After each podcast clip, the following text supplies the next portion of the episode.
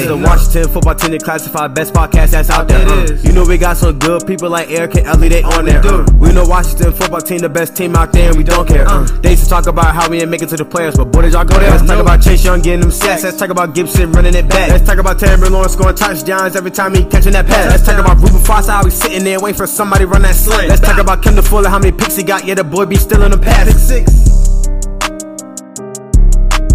Washington Football Team Declassified is presented by Grafted App, a soon-to-launch app connecting consumers to Christian-owned businesses. You can visit them at graftedapp.com for more information or to apply for your listing. Shout out to Tato Ski for the intro. That is Tato Ski with three eyes on the end. Check him out if you like that music. You know who likes Tato Ski's music? Dyami Brown, our third-round pick, number 82 overall out of North Carolina, the wide receiver. He's got a lot of fans excited about him. Eric, you want to tell us a little bit about Dyami? I'm going to tell you what I know about Dyami Brown is I want to see him catch a lot of touchdown passes this year. How about that?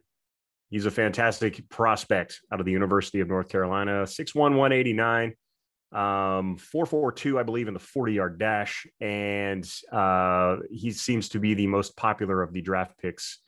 I think he may have even eclipsed Jamin Davis, honestly, for the one people are most excited about. So should be interesting.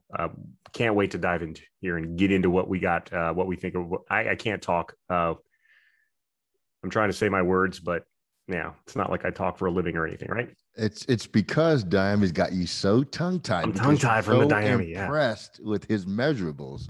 And I'll tell you, when I watch him, and I see the measurables, the first thing that jumps off my off the page to me is T. Higgins. Now, T. Higgins is bigger, make no mistake, but man, their scouting reports coming out of college are so identical. They don't run the full route tree, and they are explosive downfield, and they are playmakers. I like that. I'm not really concerned about the lack of the full route tree. Most college receivers today don't run that full route tree. Maybe some of the guys coming out of Alabama or Clemson or something like that, you'll get that. But a lot of these guys in these sub, A-level programs aren't going to do that because they're specialists. Dyami Brown is a deep ball specialist. He has great tracking ability, not quite on the level of a Deshaun Jackson, but still very, very good. And I think based on our needs last year, he fits better than anybody I could have possibly imagined that we would have taken in the second round or later. I like the T. Higgins comparison. The one I really hate, first of all, is Paul Richardson. Those people can just be launched into the sun that are saying that, because he's nothing like Paul Richardson. Paul Richardson's like 140 pounds, first of all. Yeah. And all he does is go deep. Enough about Paul Richardson. I hate him, and we're going to move on. No, I don't hate you, Paul, if you're listening. I love you. Just don't come back to DC to play receiver. No, actually, I really like the Terry comparison coming out of college. I don't think he's like a carbon copy of McLaurin. I think McLaurin is a little more, well, McLaurin's better with his hands off the line of scrimmage, and I can probably get into that a little bit later. But I like the comparison as far as like the measurables are close. McLaurin's probably a little faster. I like the fact that that Brown is not necessarily, and I hate saying this about guys who run a 4.42, but not necessarily the fastest guy, yeah. But he's still a great deep ball receiver, and it's because of his route running and his ability to track the ball when it's in the air. And those are great assets to have. And 4.42 is blazing fast, so don't let anybody ever tell you that it's not, because anybody listening to this probably can't run a 5.42. I mean, people don't understand how fast these guys really are. So there's like, oh, he ran a 4.6, he's slow. It's like, yeah, 4.6 was the fastest guy in your high school. Let's put it that way. I digress. I apologize. But no, Brown, the thing I like the most about Dyami Brown isn't anything to do with his skill set is in the receiving game. He is a really, really, really aggressive blocker in the run game. It is so cool to see a guy who like isn't trying to just like get his guy out of the way. He isn't trying to shield. He isn't trying to screen. He isn't trying to just like, keep the guy off his guy. He's trying to actively drive defensive backs down the field to get extra yardage for his running backs or whoever has the ball. And I think that is so awesome for a wide receiver. And that's another thing Terry likes to do. It's none of another Deshaun Jackson. It's not a, I'm just gonna, let this guy whiff because I don't like contact. Brown really likes contact, and he looks like he seems to really take pride in his blocking. And I love that in a wide receiver, because you just don't see it every day. And it's super important. I hate the Terry McLaurin comparison, and I'll tell you why. Because you said no. Oh, seriously. Yeah. I don't like it because I think Terry was what he was going to be coming out of college. And I think Dyami is really more on the beginning spectrum of what he's going to be as compared to Terry. Does that make sense? Like, Terry McLaurin is really, really good, but is he any different, or is he much better than he was as a rookie? I think that he's kind of the same guy, and that's a positive for him because he was good coming in. He was just very slept on. I think Dyami, in the other sense, is a guy that's going to progressively get better with his routes. You know, he's a guy that struggles to get off the line of scrimmage against press coverage. We talked about St. Juice last week about how that's something that he's going to really excel at. I want to see that battle in practice to see how Dyami bounces back from going up against an aggressive press coverage guy. It's going to help him. It really, really is. I think what I am most excited about with Dyami is just somebody who changes the dynamic of the offense down the field. How maddening was it last year watching our lateral offense series after series after series go sideways? And then occasionally Terry would break a tackle and then make a play. Again, getting back to the fundamental differences, I think Terry's a throw the ball to me within 8 yards and I'll take it to the house for you, where I think Dyami is throw me the ball 20, 25 yards down the field and I'm going to get as much as I can. He does get tracked down on those deep routes, right? As you talk about his speed, he is incredibly fast, but has a tendency to get caught when he's running those deep routes. Why is that? I don't know. I think it's something where he's so focused on the catch that, you know, those afterburners, or maybe he's just one of those guys that just is at top speed off the go and he really doesn't have another gear to get to. But it's something I'm watching the film that's out there. I'm like, man, that's a great route. He did a good job breaking tackles early and then he gets caught at the end. That's the difference between a 4-3-5 guy and a 4-4-2 guy, honestly. Yeah. I mean, that's where you see it. You don't see it, you know, because his ability to run routes is, he's a very, for his age, very polished route runner. Now he can improve because he doesn't run all the routes, obviously, as you mentioned before, but he's really good with his footwork. He's really good with his leverage. He's really good at spinning corners around. He's figured out very early on how to make a corner turn his hips and then break the other way. And he has been able to do that. He's shown that in almost all the clips I watched. Even when he doesn't catch the ball, he's able to get into the cornerbacks, defensive backs, like their blind spot, make them do that speed turn where they have to lose him for a second. And I think that's super cool. But yeah, as far as the deep ball, you know, he's gonna get open on the deep ball, but the afterburners may not be there. And I think his splits in the 40, like his 10 and 20, were really good. So that kind of is an indicator of what you were saying before, where he was he may be at top speed very early on and not have the afterburners to break it all the way. Yeah, you're a track guy. I was a track guy, and we know there are guys that are fast starters out the blocks, and then there are guys that catch that burn after the first, you know, 40 yards, and then they're gone. Like, that's why some guys just aren't good 40 guys in the NFL that are incredibly fast, right? So a lot of times I think what you see in the NFL are the safeties, right? Those safeties that run 4.5, 4.6. They're guys that aren't going to be as incredibly fast out of the gate in that first 20, but once they get up to speed, they can keep up with just about anybody in the league. And so Dyami is going to get flagged down, you know, or tracked down occasionally. We got, in the offseason, we got Curtis Samuel, right? And then we've already had Terry McLaurin. Adam Humphries came over. Where do you see Dyami fitting into the picture of the wide receiver room this year? I actually see him likely to maybe – yeah, I'll just say right off the bat, I think he's your starting Z receiver week one. I think he's going to be, because what you said about press coverage was correct. He tends to struggle, and that's where I kind of mentioned his hands earlier. He's not great with his hands at getting separation. His footwork is great, but he doesn't always use his hands well enough to break that 5-yard chuck, and that's where he struggles. So I think the Z spot, where he's not on the line and he's moving around a little bit, that's going to help him out as he acclimates to the NFL. I think he's already better than Cam Sims in that role. I think that Curtis Samuel he's your slot guy. I think that's where he's going to make his living. And obviously, you know, they're going to move around all over the place, but I think he's probably your slot guy with Humphries backing him up. I don't really see Humphries as a starter. He's like a fourth receiver type guy at this point. And he can start in a pinch, but I think that Brown is your starting outside Z receiver week one. So when they have the personnel with the slot receiver off the field and they got, just two wide receivers, you think he's going to be on the field and Samuel will be out of the game? It'll be situational. I don't really see a good spot to take Curtis Samuel out of the game, but you can do a lot with him. You can obviously move him out to the Z. You can move Brown into the slot probably just for a look. But if you're putting your best guys on the field, I'm going to put Samuel over Brown until Brown proves that he's better. But yeah, I think that, your three receiver set, which is what they're going to be in quite a bit of the time, is you're going to see Samuel in the slot, Brown on the outside.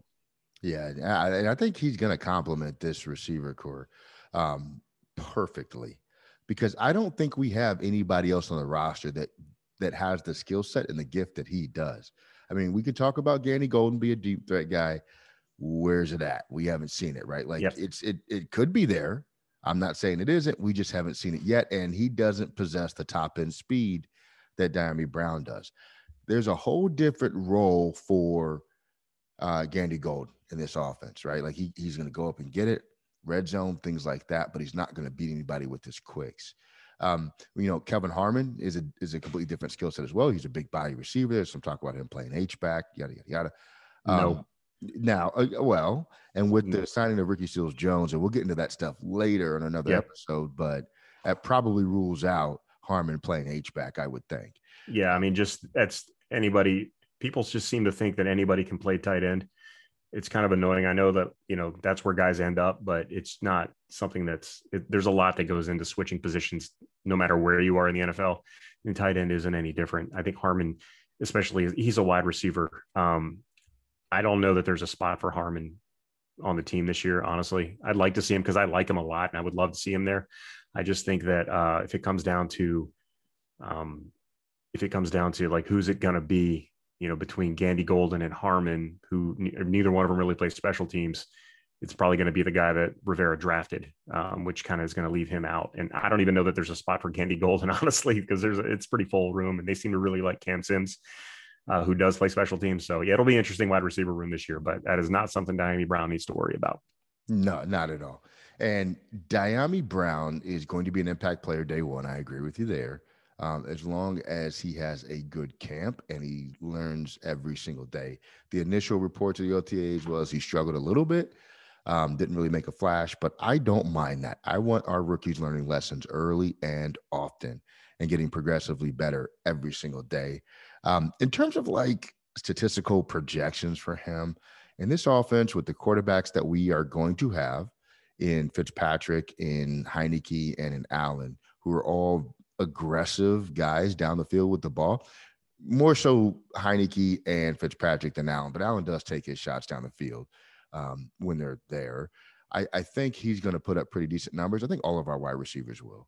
I don't think he'll be an 800 or 900 yard guy, but I think I'd feel comfortable saying, 650, 700 yards, and I'll give him 3 touchdowns. Is that fair? Yeah, that's where I'm at. I'm in this, 650 to 750 range for him probably. It's so hard to project. I mean, we're just kind of pulling this out of the air. But yeah, I think that's a fair rookie year assumption. I'd say, somewhere around 45 to 50 catches, maybe 60 catches. And then that'll determine whether he gets, 600 or 700 yards. And 3 or 4 touchdowns. That's not out of the question. Do you think he has the potential to evolve into a number one receiver? Hard to say. Number one receivers don't usually struggle with concentration drops, so he has to get that worked out. That's a coaching issue, and that's something you can fix, but it's not something that gets fixed quickly. So we'll see. I don't know. I'm not really worried about projecting him as a number one. I think he's kind of yes, because I went with the Terry comparison. So yes, I think he can evolve into a number one receiver. It's just a question of, whether he can learn how to deal with press coverage and he can kind of clean up the lack of concentration that he seems to have at times. I'm going to dive in deep into the deep end here. And because I think it's relative to the context of the conversation, Terry McLaurin's going to need a new deal after this year because he'll be playing on the final year of his deal. We got Curtis Samuel in the building. Do you, Eric, I don't know if I've ever asked you this. Do you view Terry as a true number one, and are you going to pay Terry $25 million a year? Did we go over this already? We did, and my answer, I believe, was it's not my money, so sure. I don't have a problem with that. I like Terry McLaurin a lot. I've been in the camp. You can actually – I don't know. I used to write for the Hogstye back in the day, and we did our mock draft, and I actually mocked the Terry pick and said exactly why I mocked it, and I loved him. So I'm going to roll with him because he's been my guy since before he even came here. And I see no reason not to keep him around. And he's, this year will be very telling because he's finally got help around him. So, you know, he's not drawing double and triple coverage all the time. Yeah. He's got help. And I think this could be a year where he goes for like 1,200, 1,300 yards and really sets himself apart. Yeah. And that was really just me baiting you into, do you think, you know, there's any chance that Dyami's here to replace Terry, but I don't think that's the case. Do you? No, I don't think he is. I think Terry McLaurin he's a really special player. And, you know, Dyami has a lot of potential, and I do like the comparison, but I mean, McLaurin's just a very special player coming from where he went from not being super productive in college to just blowing people away at I think it was the Senior Bowl or one of those bowl games where they had him and everybody fell in love with him, but still being projected really as a special teamer early on in his career. And then just coming out and having the rookie season that he did and then following it up last year. I think he's just a special, he's cut from a different cloth. And if Dyami could duplicate that, fantastic, but you can't expect that because McLaurin is, I mean, he's my favorite player on the team, and I will never say a bad word about him. So I do not think Dyami's here to replace him. My favorite player on the team is Antonio Gibson, and we're going to let it be that. All right, we are going to go into our 2-minute drill for the rest of the draft picks that we had this year. I'm going to take the first one, John Bates. I think he's going to be a factor at tight end. I don't know if he's going to be tight end 2 or tight end 3. He is certainly going to be a factor, though. All reports out of OTAs, and yes, I know it's very, very early, have been positive. He's a big, strong player. He's aggressive with his blocks. I think there is a role for that at the number 2 tight end spot behind Logan Thomas. I asked our friend Mitch Titcheler if he thought that Bates could project as a number 1 tight end. He said probably not. They really like Logan. Logan played well last year, but there's certainly opportunity at the number 2 tight end spot. I think he might be one of the steals of the draft. Eric, you want to add anything to that? No, I like Bates. I don't see any reason why he can't develop into a decent receiver. I think the Jeremy Sprinkle comp is not good. I think he can potentially be a better player than Sprinkle. And I think, yeah, he's a tight end 2, tight end 3 this year with the potential to move up. I like him as a player. I think he can develop into a decent receiver. I like it. All right. You are on the clock, Eric, 2 minutes, Derek Forrest, and go. Derek Forrest, free safety. I like reading about him. I like everything I read about him. I like watching his tape. I just don't know where he fits in this year with the team, with everything. Not that they have a standout. I don't see him as a free safety. Maybe they do. He seems to be another Cam Curl, Landon Collins type guy. I just don't know where he fits in on the defense this year, barring some injuries. Special teams, certainly he could play that. So I think he's got a roster spot. I just don't know how much of an impact he has in 2021. I like it. I'm going to give you the next one too, because I know how much you love Cameron Cheeseman out of Michigan. Hit it. Cheeseman. That's my guy. I love me some Cameron Cheeseman. No, I think I said this earlier when we talked about the draft last time. I don't hate the pick of a long snapper. I know a lot of people, you know, gave him some crap about, you know, trading up and grabbing a long snapper. But if he works out and he's your long snapper for the next 10 years, there's no reason nobody's going to care where he was drafted. So I have no problem with it. Nobody seems to think he's terrible at his job. He may have had some accuracy struggles that pretty much any young long snapper is going to have. If he turns out to be terrible, I hate the pick. It's awful, but I don't have any problem with Cameron Cheeseman being selected where he was, and the fact that they moved up to get him. They identified a guy they wanted and they went up and got him. I got no problem with it as long as he works out. I remember a young Eric saying to me, "You don't know." You never met a young Eric, first of all. Eric was 14 years old before you were born, I think. You don't know you have a bad long. What was the quote you gave me? You know, you never know how important your long snapper is until you have a bad one or something. So you have like a bad one. Yeah. Yeah. If you have Dan Turk in the NFC divisional round and you lose a game because he can't snap to his own brother, then, you have a bad long snapper. So if your guy doesn't do that, then you're fine at long snapper. Dan Turk, the famous brother of Matt Turk, right? Yes, Matt Turk, the last All-Pro before whoever got All-Pro last year. All right. In the seventh round, we took William Bradley-King. My first thought was, isn't this guy already on the team? And then I thought, no, that's the other guy that Eric likes with the multiple names. It was James Smith-Williams. James Smith-Williams. He is not James Smith-Williams. It sounded similar. All right. So I like this pick. I think he might have a real shot at the roster. I think with the loss of Ryan Anderson and the loss of Ryan Kerrigan, there's certainly opportunity for pass rush. And I think he brings that. All the reports I see on him are that he doesn't get cheap sacks. He actually earns the sacks that he gets. And like I said, with the loss of talent that we had on the edge, I think we have a need. And I think he feels that. Is he going to be a major contributor? I can't say that. But is he going to fill the shoes of what Ryan Anderson brought in terms of pass rush?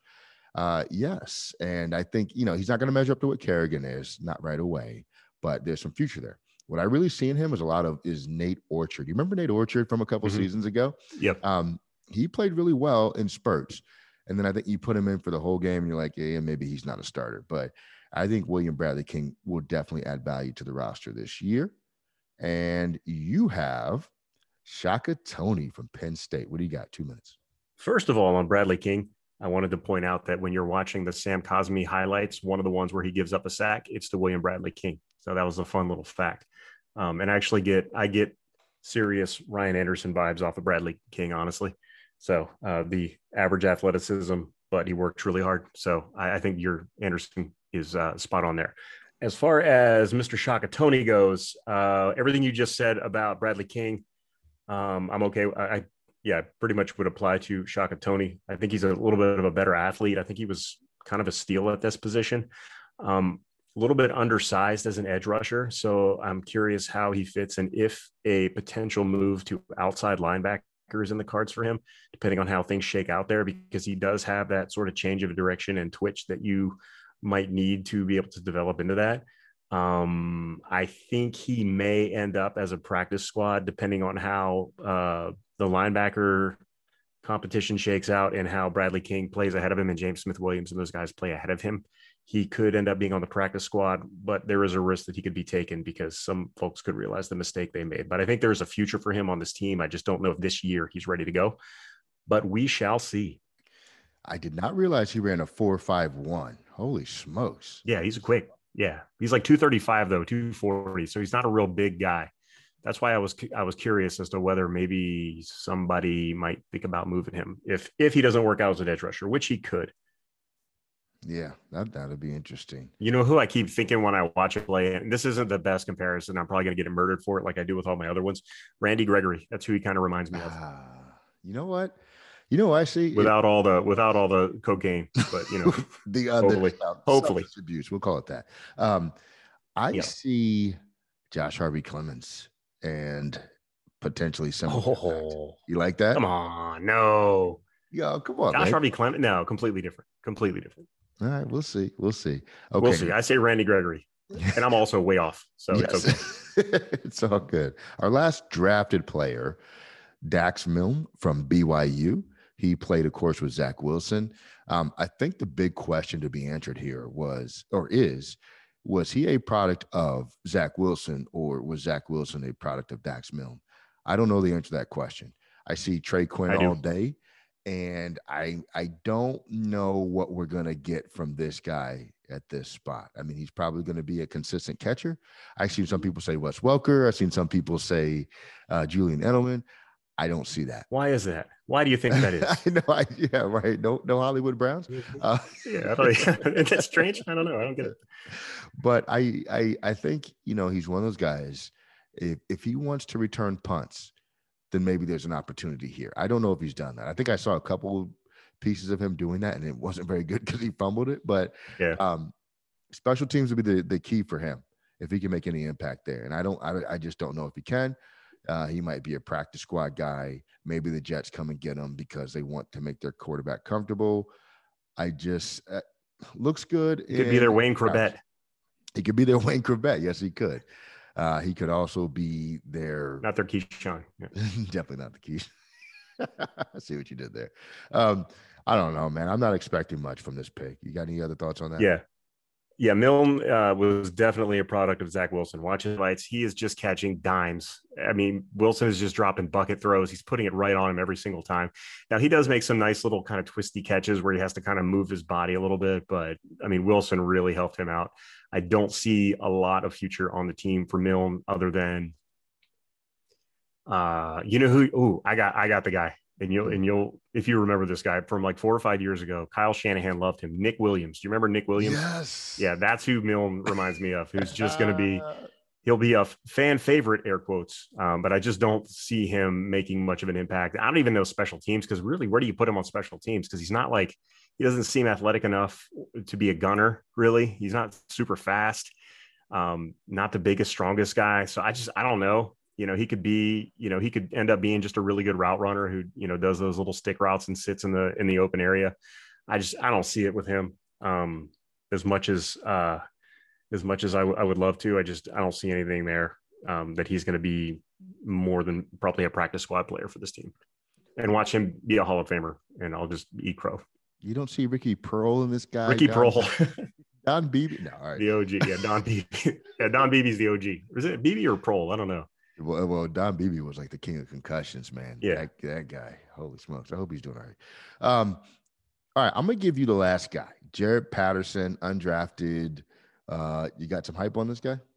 Love the story. I really want to root for him. He looks the part.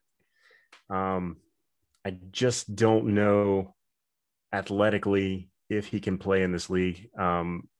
I heard Ron Rivera say some stuff about Darren Sproles. I definitely do not see Darren Sproles when I watch Jaret Patterson, other than the size comparison. Patterson is not like, he does everything you want a running back to do. He's just not explosive. He doesn't have a second gear. He basically runs really fast into the line, sometimes gets through and picks up extra yards. He doesn't get a lot of yards after contact. He does his job. He does his job very well. And there probably is a role for him, if not here, somewhere else, as like a third or fourth running back. Because I think he has the potential to stick in the NFL just because he knows exactly how to play the position. He does everything right. He just athletically probably isn't the guy who's going to, he's not going to be a superstar running back. He's probably not starter material. And I don't know. You know, I want him to succeed here because I really just watched him in the story and being friends with Chase Young and all the support he gets. I love it. And I hope he does really well here. I hope he sticks around, but I just don't see, you know, he's going to maybe spell a guy. He, you know, if, you know, one of your, you know, top running backs gets injured, you know, he could be that guy, but I don't know that he's going to be an impact player, but I think he has a role. So I think he can make the team this year, maybe practice squad. He could crack the active roster for a few games. Let's rule out what everybody's comping him to, Maurice Jones Drew. He's not that guy. No, people. He is not Maurice Jones Drew. He's like 195 pounds. Jones Drew, you know, the closer – no, this is not even a good – I was going to say Warwick Dunn based on size. No, I was going to – based on size, he's closer to Warwick Dunn than he is to MJD because MJD is like a bowling ball. Yeah. He's – you know, Patterson's kind of slight, honestly. He's just not a real big guy all around. Doesn't have a real big, strong lower body. Like I said, I think he's got a role in the NFL. I just don't know that he's going to be an impact player. He is. You know what frustrates me about watching him? He's a running back that can only go straight ahead. Yeah. Like there's no elusiveness whatsoever to his game. And he doesn't break a lot of tackles. So when you go straight ahead and you don't break tackles, that's not a great combination. He's line dependent. Like nobody's business. That line. Yeah, apparently Buffalo had a really good line. Yeah. I see Rock Cartwright mixed with Evan Royster mixed with Roy Helu in this dude, man. Okay, I'm glad because I hated Roy Helu. I liked Evan Royster. I hated Roy Helu. I actually liked Helu and did not like Royster because I just I was misled on my Royster thing. I just, for whatever reason, I liked him and I latched on, and I was willing to die on that hill for him. He wasn't, not that he was great, but it was a Penn State uniform. That's what did it for you. Nah, I don't care about Penn State. I don't know. Does he have a role? He could. I mean, did Peyton Barber blow you away with what he did? Not me. Yeah. I don't know if he could replace Barber as a short yardage back though. And pass pro too would be another issue for Patterson. I don't know. It's, yeah, if he can do it, then sure. It's just, sure. You don't know. Yeah, I don't see it. Who was the guy that we had in camp a couple years ago that we all kind of, maybe it was just me, Reynolds or Drone, Sean, I don't know. But it was one of those guys like. Ruben Drones? No, Sean okay. Drones. Yeah. I don't know. I'm Lache Seastrunk. Yeah. That's another guy I hated from the get-go. Absolutely hated him. That guy got tackled by a stiff breeze and everybody just loved him. It's like all he does is bounce it outside against third stringers and you think he's the next Adrian Peterson. He was the worst candidate. I hated him. Lache Seastrunk, if you listen to this podcast, man, I was a big fan of yours. Send Eric your autograph. No, sorry. Nothing but love. I could never do what Lache Seastrunk did, but still. I just didn't see what everybody else saw, and I was right in that respect. You don't think I was wrong on Royster. I was right on Seastrunk. And Helu. I didn't like Helu either. He had 14 catches in one game that I was at against the 49ers with John Beck at quarterback, man. Yeah, so, good for him. Put some respect on his name. As Birdman, put some respect on his name. I'll admit he was better than Royster, but I still didn't like him. He was much better than Royster. He ran straight up and did not break tackles. So go back and watch his film. It was next time you see him break a tackle will be the first time you see it. I was always waiting for that, like next year with that guy, but he ran with so much forward lean. It was insane. Yeah. It was like Michael Jackson. Yeah. The smooth criminal shoes. Yeah. That's exactly right. And he just fell right over as soon as he got touched. Just dropped. Like third period French. Pop. All right. Cut it out. All right. Let's wrap it up. Patterson, I don't know what he does on special teams either. He's probably a practice squad guy. I don't expect much. But to me, I don't know if they have that second running back position filled out. Yeah, right? I don't know. Well, if Gibson weren't ready to go, you've got McKissic as your, third down pass pro catch out of the backfield guy. Peyton Barber's still here. He's going to get 2 yards to carry. Give it to him on 3rd and 1. He might get you a first down. But, yeah, who else do they even have at running? I don't even know. Did they sign any running backs? Did they bring anybody in other than Patterson? Because I haven't even paid attention. Did we get – what's his name? Lamar Miller's here. Yeah. I don't know if he's got anything left in the tank. He's been injured. But I used to love him when he was in Miami. I was like, we should really sign him. And then he went to Houston and blew his knee out, and he's never been the same. So he might – yeah, if he's got anything left, but I don't know. Let me give you a stats from last year. 0 attempts for 0 yards and 2 receptions. So he was the bomb last year. So you're saying he's fresh. You're saying got low mileage. Yeah. I don't see much. Maybe we address that later in the offseason too. I don't know. We need another running back though, for sure. Who's going to play? Absolutely. That concludes the 2021 draft class. Eric, overall, I know it's early. I know you don't like grades. After looking at it a little deeper, are you happy with it? Yeah, I'm fine with the draft. I don't like draft grades, and I don't like saying they did a bad job in the draft because we just don't, nobody knows anything. So I'm going to trust the guys that they picked. I might not have picked the same guys, but they know a lot more than I do. So good on them. I'm cool with the draft class. And I think there's a possibility that 95% of these draft picks make the roster, which I think is really good. I'm happy with what we have so far. Let's see how they turn out and they actually play. There's a lot that could be learned. OTAs are happening. And you know what? If you're not already subscribed and you've made it this far into the podcast, we'll apologize to Lache Seastrunk. If you subscribe right now, we'll tweet at Lache Seastrunk. No, we will not. And I was harsh on Lache Seastrunk, and I apologize. I get carried away. Lache, I love you, man. I'm sorry. I'm a terrible role model for the children. Don't badmouth players. If you're listening, kids, stay in school. Don't badmouth NFL players. They're better athletes than you'll ever dream of being in your life. Subscribe. Make sure you tell a friend and tell that friend to tell a friend. Leave us a review and a comment. And we got some more exciting stuff coming up for you in the next couple of weeks. Eric, you going to be back next week? I will be here if you will have me. We'll be back. Holla.